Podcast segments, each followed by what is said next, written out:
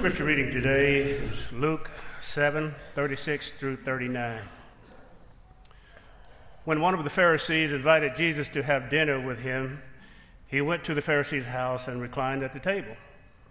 A woman in that town who lived a sinful life learned that Jesus was eating at the Pharisee's house. So she came there with an alabaster jar of perfume. As she stood behind him at his feet, weeping, she began to wet his feet with her tears. Then she wiped them with her hair, kissed them, and poured perfume on them. When the Pharisee who had invited him saw this, he said to himself, If this were a prophet, he would know who is touching him and what kind of woman she is, that she is a sinner. This is God's word. You may be seated.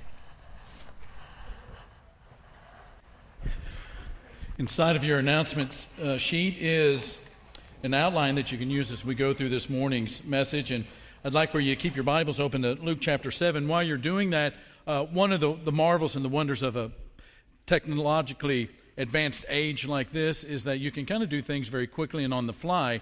This morning, Alan Babcock, one of our shepherds, made an announcement about the opportunity for our church family to be generous and to give of our means to help folks that have been tragically struck by the floods and, and the, the overrains in Louisiana.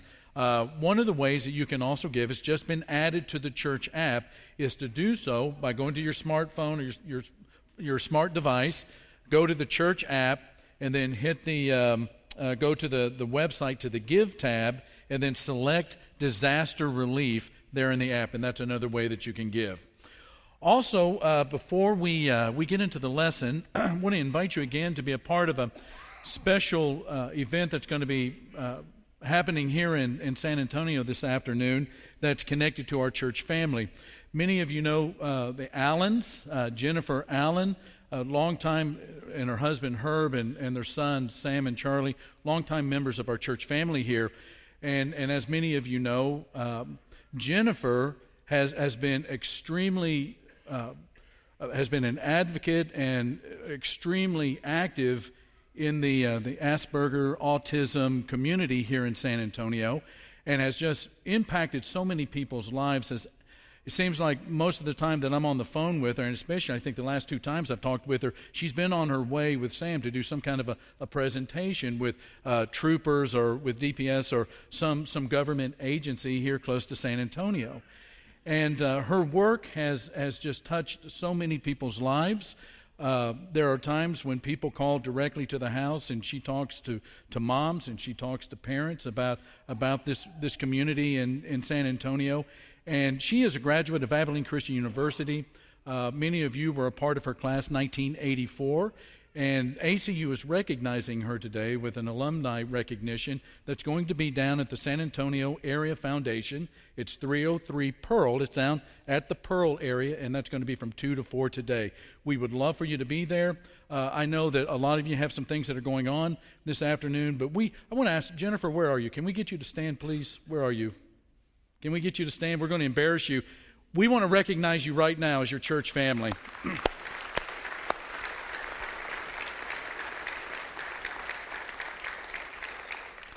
and as your church family, we want to say what you do is important and it changes lives. And we're going to pray. Father, we're grateful that you have given us this day to come together and to be blessed by your presence and to bless each other with singing and with encouragement. And Father, more than anything else, we want to draw closer to you and you to draw close to us, and for us to know, to be keenly aware of your presence at all times. And now, Father, as, as we come to bring all that we are, our entire life, to intersect your word, we're asking you to bless us with eyes that see and ears that hear in order for us to be transformed and to turn toward you. And we pray this in Christ's name. And all the church said. One of the things that has always, always, always intrigued me about the Messiah, about Jesus, is just how magnetic, magnetic he was with people. All kinds of, of people flocked to him. And in that ancient society, even the people that that ancient society considered to be persona non grata, came to him and felt welcome in his presence. Persona non grata meaning a person that is unacceptable or a person that, that is not welcome.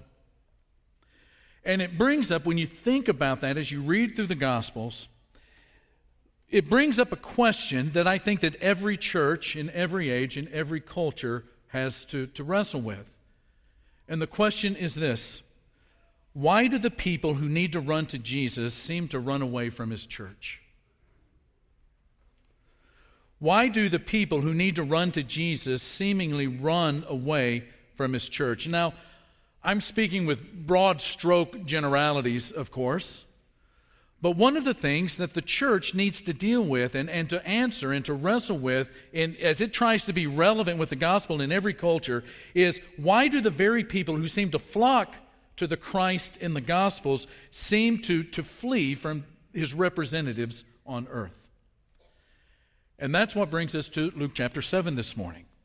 And the story begins with Pharisees. There's this fellow by the name of Simon who is a Pharisee, and he's hosting a dinner in which Jesus is invited. Now, when you go to some of the ancient writings, Josephus, one of them, an ancient historian, says that there were four major philosophies of Judaism during the first century. There were Pharisees, Sadducees, Essenes, and Zealots. And Josephus himself kind of estimates that there's about 6,000 Pharisees in the land during the time of Jesus. Now, the Pharisees during the time of Jesus were devoutly religious people. They were, they were devoutly religious. They were respected people. A lot of them were rabbis. A lot of them were teachers of the law. And they were a group of people that really got the prophets when, when, uh, when you look at the way they practiced their Judaism in the first century.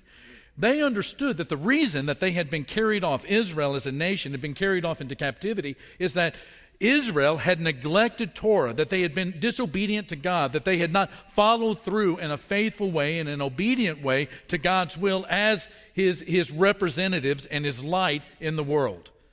And so all of those prophets had gone up into the northern ten tribes, but the tribes did not listen. They remained disobedient to God, and God sent the Assyrians, who in 721 BC completely wasted that northern ten tribe area and carried those ten tribes into captivity.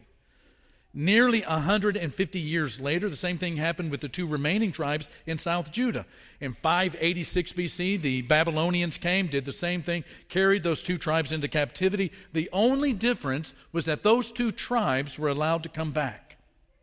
During the time that uh, Cyrus the, the Great, a Persian, became the, the sort of the most powerful person on the planet from the Babylonians, he allowed the Jews to repopulate the land. And when they repopulated the land, they got the prophets.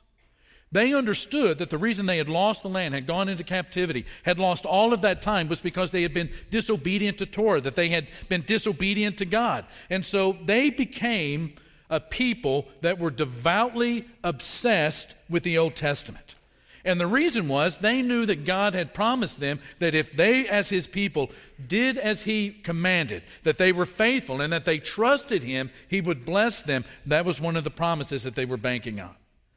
Now, the Pharisees, and the name Pharisee itself, kind of gives you a hint as to how they practiced this. The word means to be separated. They separated themselves. And they did this a lot of different ways, but there were two ways in particular that I think pertain to the story. The first is they obsessed over the law. And number two, they avoided the very people that broke the law in their eyes. And one of the ways they did this was in the practice of table fellowship. It was called Havurot during the first century. And basically, what it meant is you would never sit down and enjoy a meal or share a meal with somebody who did not have your worldview that did not understand God the way that you understood God or practice Judaism the way that you practice Judaism. And so they were very select and they were very strict and they were very obsessed with keeping the law. And that very thing brought into their lives a couple of temptations. The first temptation was that they would make the rules more important than relationships. They would make the rules more important than relationships. How many of you here like to play games? Dominoes? Board games like Monopoly, card games, hearts, spades? Have you ever played with a group of friends a board game? And I, I, love this picture. Remember the good old days when people put on a tie to play cards? yeah, that's an amazing picture to me. And they're having so much fun with ties. Everyone is having fun. And then all of a sudden, there's this one person there playing the game that kind of makes up something. They become sort of obsessed with some kind of a rule, real or make believe, and they kind of ruin the game for everybody. I remember one time I was in junior high and we were playing uh, Monopoly or Life, one of those two games. Had some friends over to the house, and I, it was actually Monopoly because I had rolled the die, got the number I needed, which was a double six twelve, and I landed on Boardwalk, which is a piece of property I wanted. Well, the guy I was playing with did not want me to get that, and so he came up with this rule that somehow my roll of the dice was invalid, that I cheated. Cheated rolling the die? What are you talking about? He said, I saw one die come out and tumble, the other slid. You cheated, roll again. And because I'm not, you know, I'm not a fighter, I'm a lover, I went ahead and rolled. But it always stuck with me that here we are playing the game, nobody dies. But there's got to be this one guy that plays as if everything in life is attached to it. Sort of the way that the Pharisees were with the rules. You can see this with the Sabbath. The Sabbath was the fourth commandment. You're not supposed to work on the Sabbath. You're supposed to rest, and the reason you rest is because God rested, and you consider you consider creation. You consider the greatness of God. The Sabbath was about building faith. But the Pharisees, knowing that this was a problem with, with everything that had happened, you know, uh, five, 500, 600 years prior, they had decided that it wasn't good enough to just let that fourth commandment stand on its own. So, in what became Talmud, I have a copy of it in my own office, they have an entire book that is dedicated to the Sabbath. And inside of that book, you find 39 chapters. Inside of the 39 chapters are all the ways that you can or cannot work on the Sabbath and stay within the bounds of that fourth commandment. This is one of the reasons why the Pharisees were always upset with Jesus, because in their mind, Jesus never broke the Sabbath as it was commanded by God in Exodus, but he broke it all the time in the way that they interpreted it. Their obsession with the rules kept them from seeing God. In fact, in John chapter 5, Jesus says to these religious leaders, He says, You know, you search the scriptures diligently because you think that life is in them, when those are the scriptures that point to me in order for you to have life in me. And what happened is they became so obsessed, hyper obsessed with the law, that they failed to see God Himself when He was among them. Which also leads to a second temptation, and that was the reality of self righteousness. You know, have you ever been around somebody that you were sort of uncomfortable with because you always thought that they were not looking for friendship, but they were sort of looking for some mistake that you might make?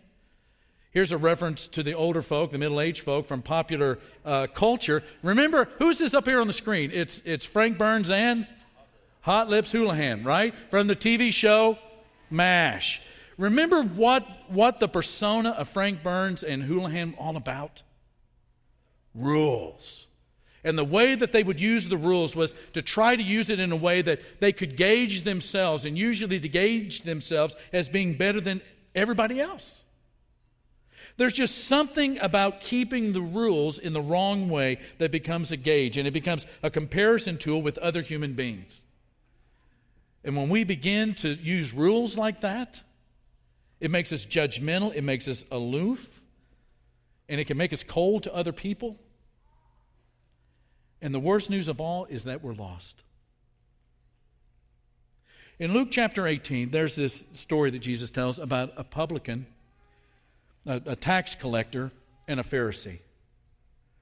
And here's this Pharisee that gets up and he says, God, aren't you glad that I'm not like this fellow over here, the number of times I fast and what I give and all of these kinds of things? And aren't you glad that I'm not like this tax collector over here? And the tax collector can't even look at heaven. He tears his clothing. He says, Have mercy on me. And Jesus says it was the tax collector that was found righteous. Simon the Pharisee is hosting this dinner.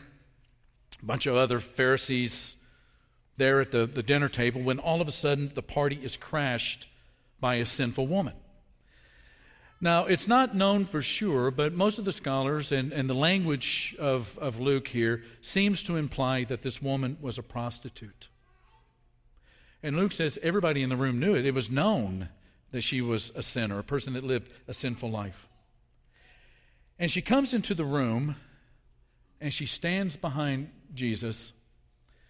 And the picture here is not like, you know, she walked into Taco Cabana where you've got tables and, and chairs. It's a triclinium. It's, it's a three sided U shaped table, very low to the ground, surrounded by pillows and mattresses. And what you would do is you would either cross legged sit at the table, or most likely you would lean on your elbow and eat with your right hand. Not necessarily a, a way that I would dig to have dinner because I like both hands free, but this is the way they did it in the Middle East. And Jesus' feet are out there behind him. And this woman comes in, and just imagine here's this woman, probably a prostitute, knowing that she's walking into a Pharisee dinner, Pharisee house, all of the obstacles, all of the things that she had to overcome emotionally to come and to stand at Jesus' feet. And the place goes quiet. Place goes quiet.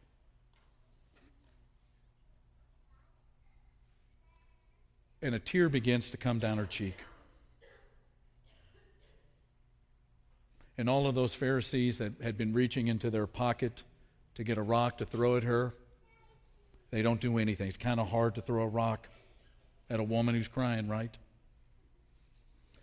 And her tears become so profuse that they begin to land on Jesus' feet, and she lets down her hair, which causes a gasp in the room because there's in the Middle East, there's only one reason that a woman would put her hair down.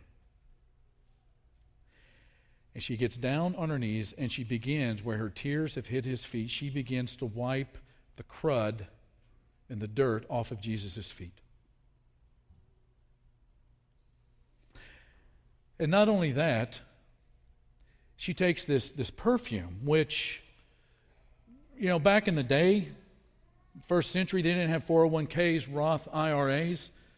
What they had were, for most people, what they had were commodities that they could sell. She probably has this perfume as, as a part of her retirement plan.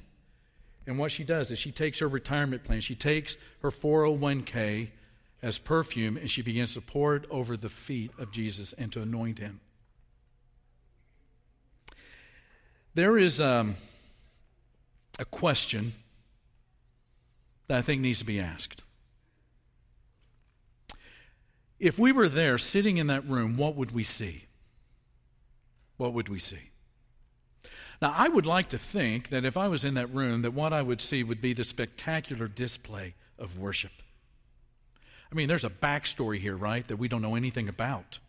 Here is this, this woman that Jesus has met, and somehow in the exchange of words or their interaction of words, Jesus has altered her life in only a way that love can when you're seeing that you're made in the image of God.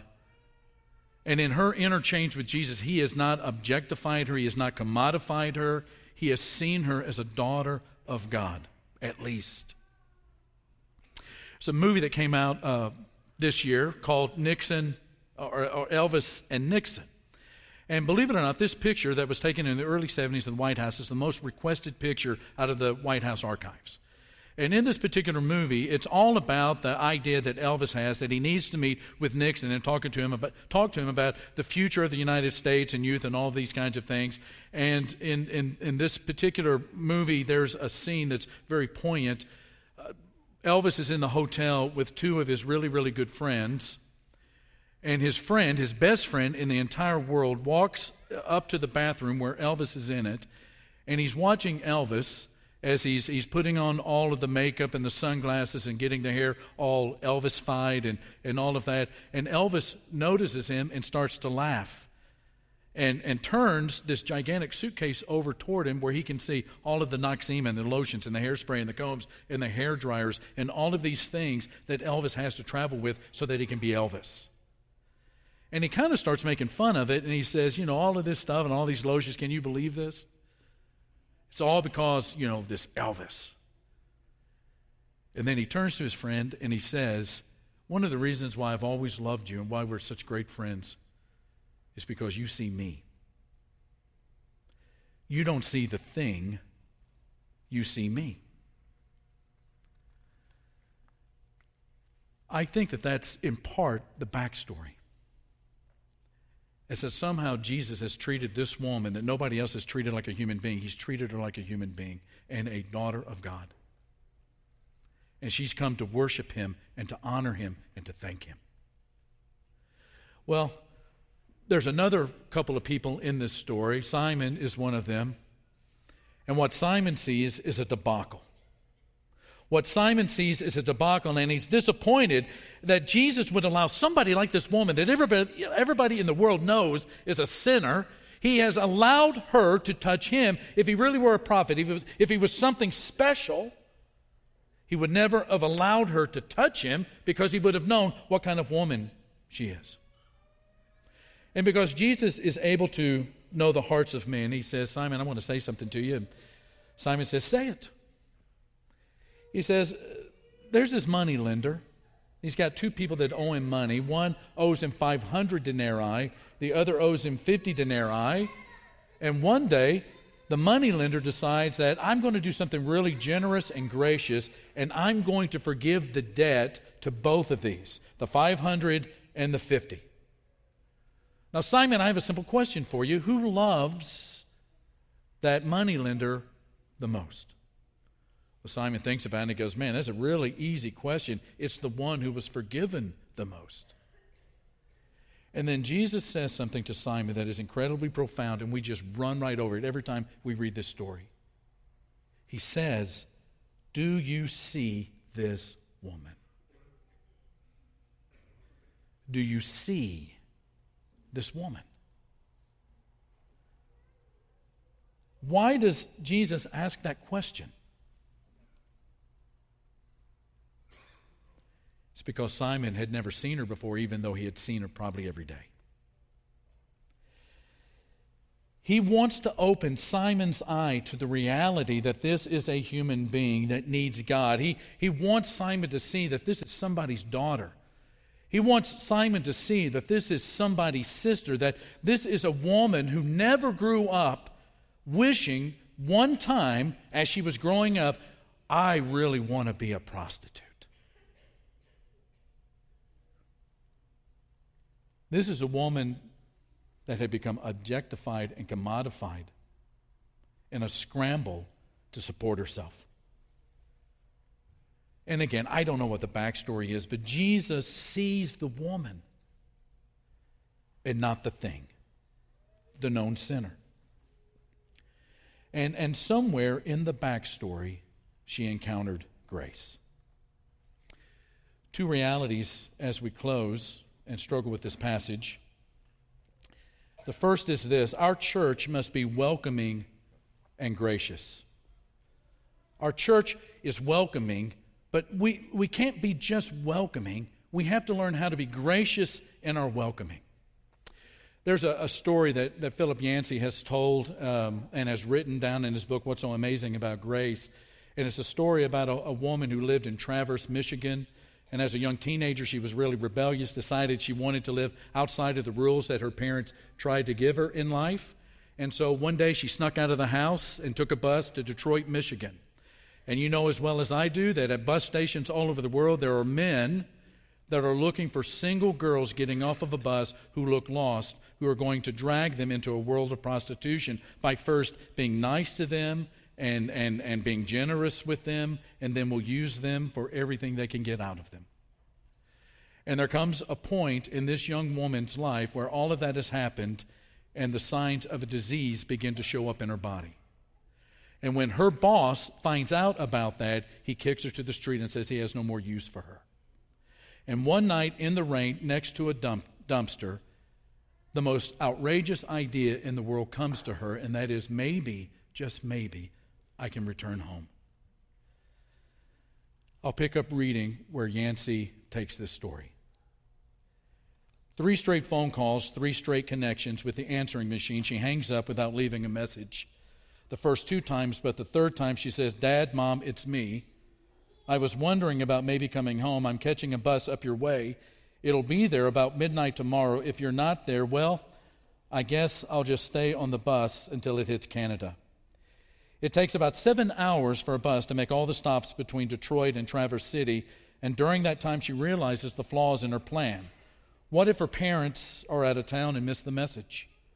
Shouldn't she have waited another day or so until she could talk to them? And even if they are home and they probably wrote her off as dead long ago, she should have given them some time to overcome the shock. Her thoughts bounce back and forth between those worries and the speech. And the speech she was the speech she was preparing for her father. She wants to say, Dad, I'm sorry. I know I was wrong. It's not your fault. It's all mine. Dad, can you forgive me? She says the words over and over, her throat tightening, even as she rehearses them. She hasn't apologized to anyone in years.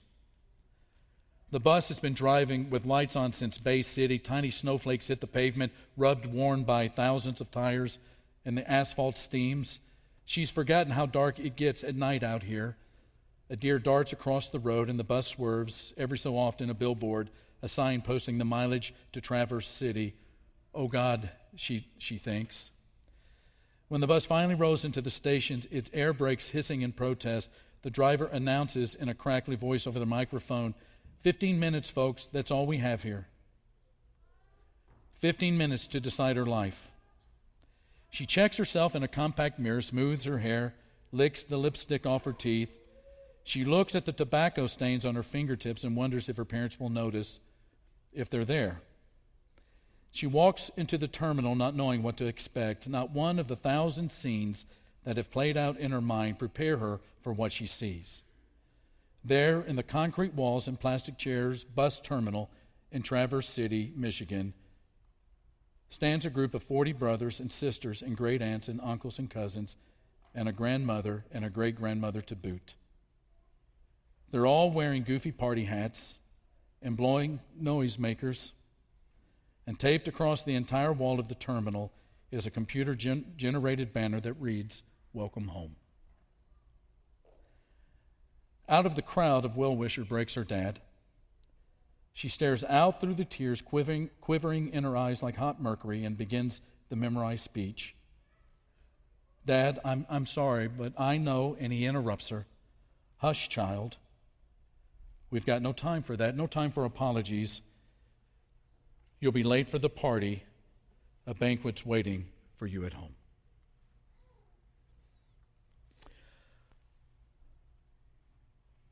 I, I think that our assembly should be like a party that people want to crash.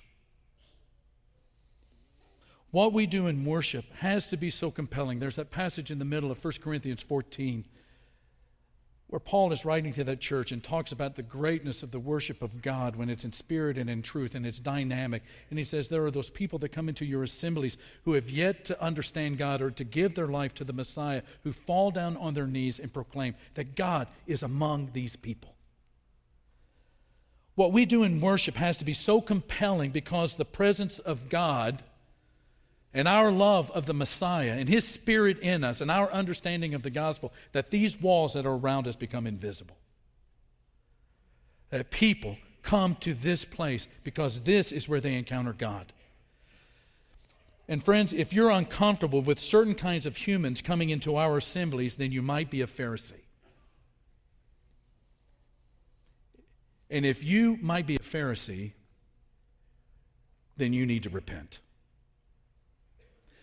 The second thing is this our church must see the human need for God's grace. In every person that we see, we see the possibility of the work of God coming to fruition through the gospel, through the Spirit, through the Word in such a way that that person is transformed. I ran across, across this, this quote, and I was surprised it came from Oscar Wilde, who was a wild man himself.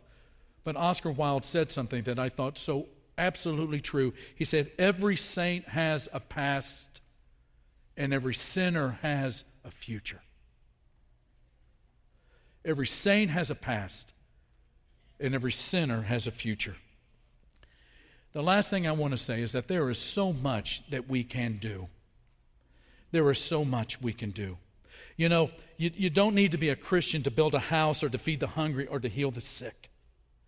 But there is only one thing that the world cannot do, and only the church does it and that is to offer grace through the gospel to our community. David's going to lead us in a song right now, and maybe there are some ways that we can minister to you. There are some shepherds going to be down here at the front. And at this time, while we're singing and praising God, if there's something on your heart that needs to be that needs to be counseled or prayed over, we want you to come down and talk to these shepherds as we stand and praise God together. Create in me a clean heart. Oh.